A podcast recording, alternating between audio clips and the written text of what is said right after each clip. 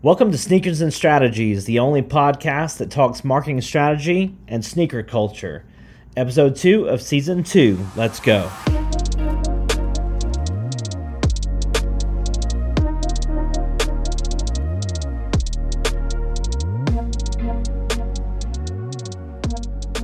All right, so welcome to episode two. Um, it is February 12th, 2024, and last night was the Super Bowl.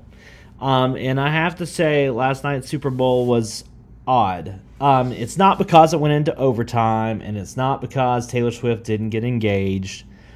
It's really about the ads. Uh, last year, you may remember if you're a, a listener, my coworker Aaron and I reviewed some of the ads together. And just like last year, uh, she and I sent a few texts uh, back and forth during the game, talking about the ads. And um, her opinion, in my opinion, I, uh, there, there's a lot of things that I agree with her on. Um, but there are some things that I caught that I honestly I was kind of shocked by.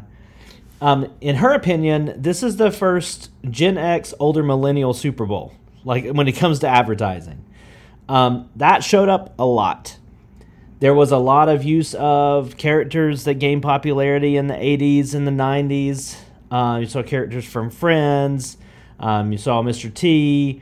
Um, realizing that Mr. T is now a shell of who he was in the 80s because he he's very small compared to what he used to be.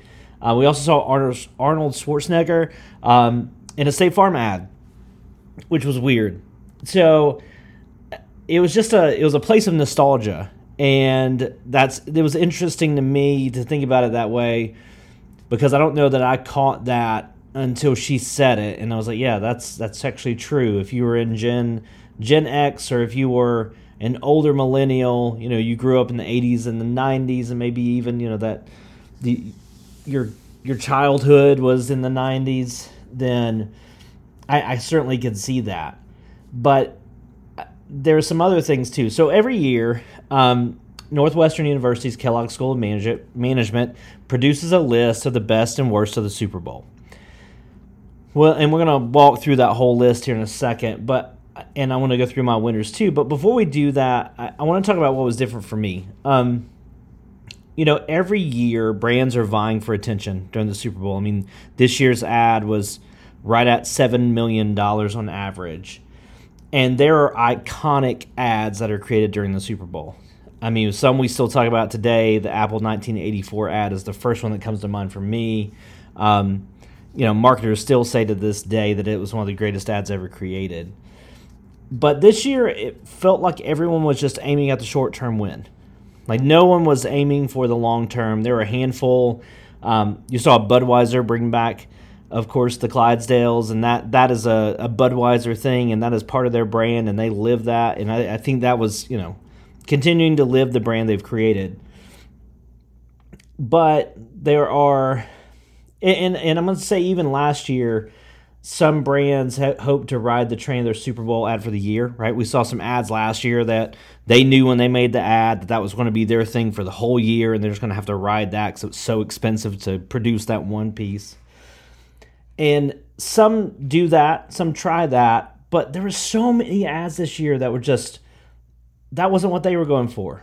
They literally were going for the okay, we're going to take this flash in the pan, we're going to spend 7 million dollars on the ad, not including agency fees, not including production, and we're just going to do this flash in the pan ad that's going to last all of 2 months and we're just going to try to go viral.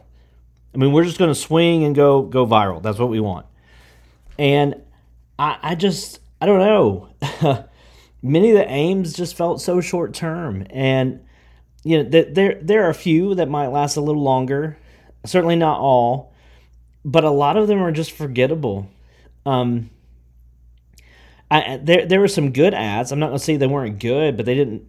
There was just nothing this year to me that really screamed, or not not a lot of things. I'm not gonna say nothing. I'm gonna say there were a lot of things that just did not scream that they were going to swinging for the long term with the ad buy. So for me, the the other thing I made an early note of was that a lot of advertisers were pushing people to the web. I mean, the DoorDash ad that you know used the code to win, and someone did. We'll talk about that when we get to that ad. Um, or the early movie trailers that all push people to the web. Uh, Deadpool and Wolverine. The very first ad that showed said, you know, movie trailers available online now. Despicable Despicable Me 4, same thing. A Quiet Place Year 1, same thing. You know, they didn't show the whole ad, they just pushed people to the web. So that was interesting to me. So let's talk about the ads. So, in the best and worst commercials in the Super Bowl 2024 list that was ranked by Kellogg, um, Kellogg School of Management out of Northwestern University.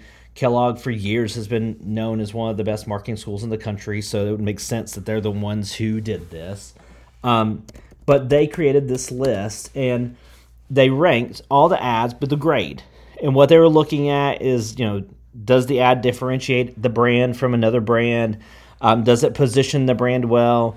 Does the brand kind of sit in the pocket of its own brand, right? Does it kind of live up to who it is?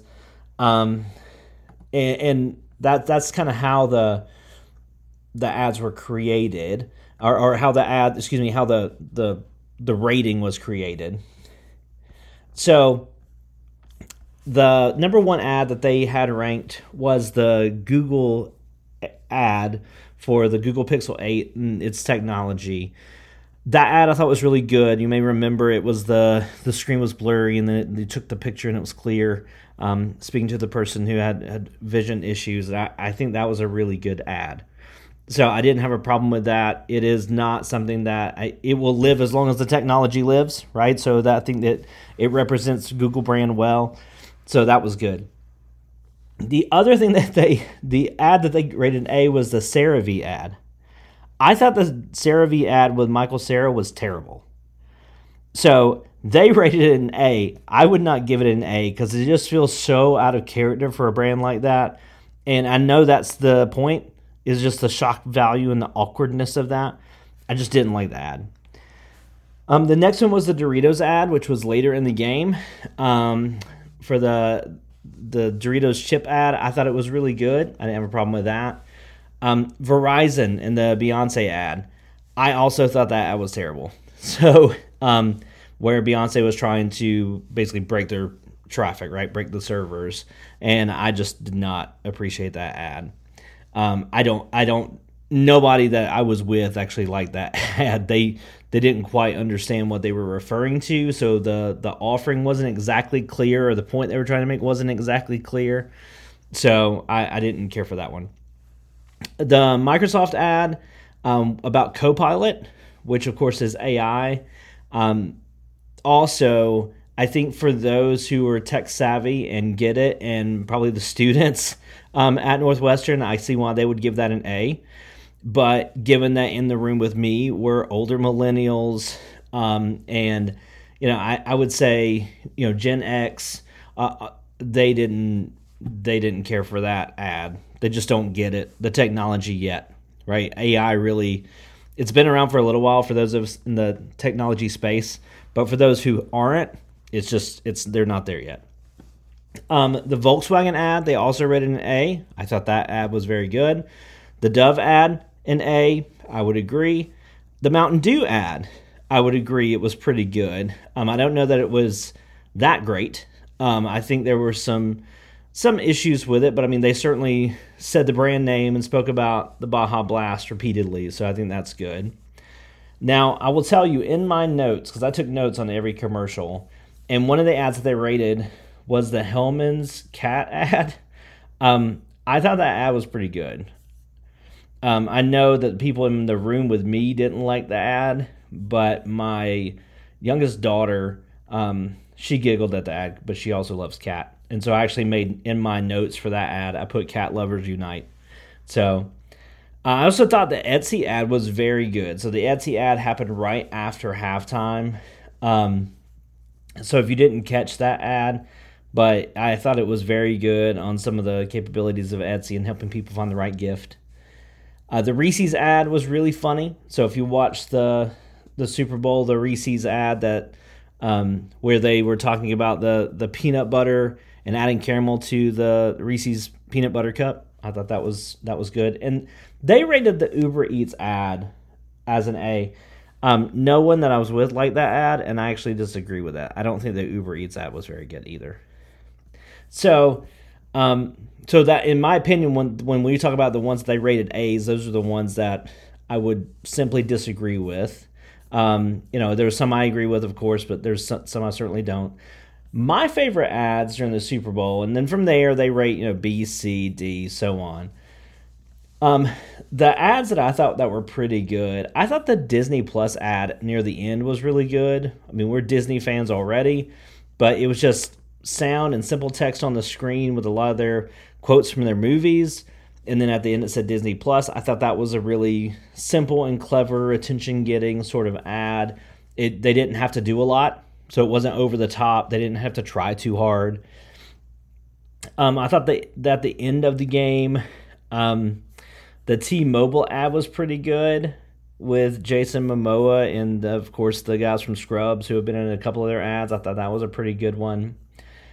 Um, but outside of that, I mean, it, oh, and the Kawasaki ad, that ad I thought was really good. So if you again you watch the Super Bowl, you may remember the the Kawasaki ad with Stone Cold Steve Austin as he grows a mullet and thanks the guys for it. I thought that was pretty good, and I also thought the BMW Christopher Walken ad with Usher, um, kind of referencing the halftime show, was good.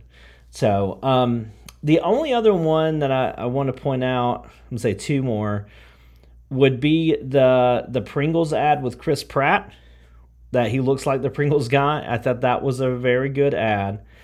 And then the a lot of people really didn't like the He Gets Us ads. And maybe it's just because I'm a sucker for that campaign. I like that campaign.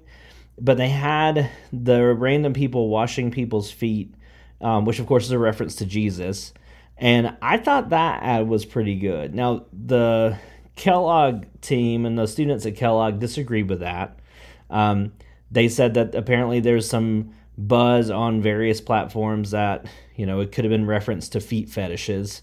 And I thought that was just, um, I don't know, inappropriate maybe. I mean, I get it and I know what happens on the web when anything, anybody talks about anything, right? But I, I, I thought that was, uh, that that was inappropriate. Outside of that, I didn't really like most of the other ads, to be honest. I thought the crowd, in particular, the CrowdStrike ad, people didn't get it. Um, security is one of those things, like web security is one of those things people just don't understand. And so that ad was just really confusing. Uh, the Squarespace ad I thought was really bad. Uh, Temu, which ran multiple ads during the Super Bowl, I thought that was not great and and from there it just goes on and on. Uh, the homes.com stuff wasn't very good. Um, you know, the the just looking oh the Popeyes ad was probably one of my the ones I hated the most. I, and I'm a sucker for Popeyes. I like Popeyes chicken, but that ad just did it just fell flat for me. So again, it was just lots of forgettable things. And so maybe I'm, you know, maybe I, I think I'm the audience, right? I mean, I am a Xennial, so I'm in between Gen, Gen X and and the, you know, certainly that's that's who they were targeting, the older millennials and Gen X. So I I, I hear you, but I just did not. I didn't care for that. Um, I do have to say the the one thing I want to talk about really quick though, which is the DoorDash all the ads.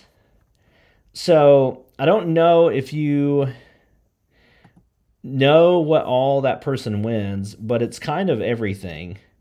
Um, the the full list of items that they would win was incredible, but it is. Um, I'm trying to find the the the list, but I mean it was crazy.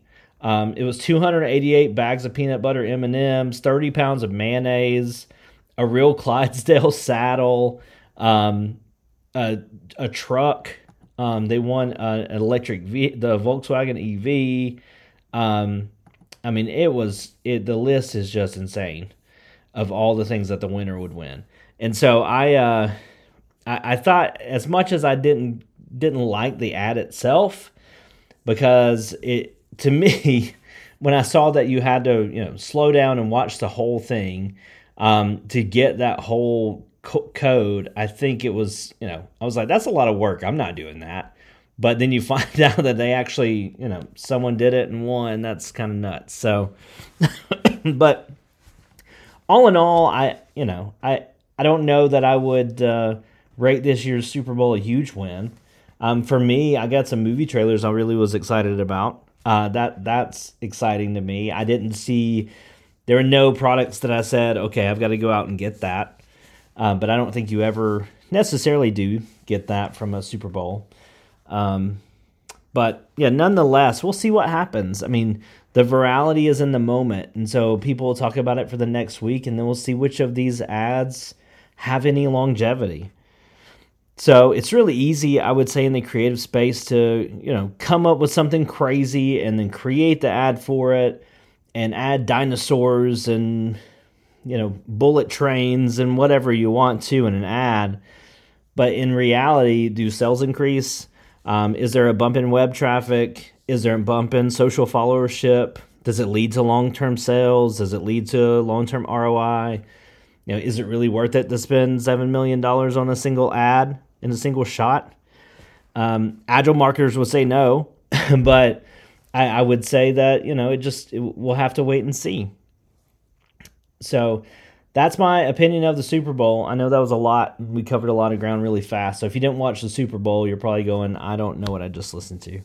But I would also say too, um, you know, my hope is that I, am I'm a fan for brands, and I, I really I'm a fan of brands and brands that do it right because I think having a voice that people understand is important.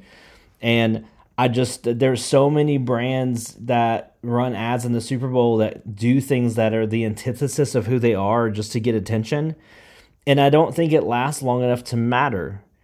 I mean, obviously brands do it because either they feel like they have to or they do get some benefit from it. But I'm curious as to what that actually is. And I, I, would love to see the measurements on some of these ads, especially moving into the year, just to see if there is real benefit from from spending seven million dollars plus production on an ad. So that's that. Um, I want to talk really quick about sneakers. So last week, or excuse me, two weeks ago in the last episode, I said that most of the sneaker releases lately suck, and I was pretty clear about it because they have. And then and then Nike. So Nike goes and shock drops last week um, the Jordan 4 Bred Reimagined. And so if you're familiar with this particular shoe, it is a black Jordan 4 um, with gray and red treatments. Um, it is an old school shoe, it's a classic shoe. And then they shock dropped it last week, and they'll be dropping it again.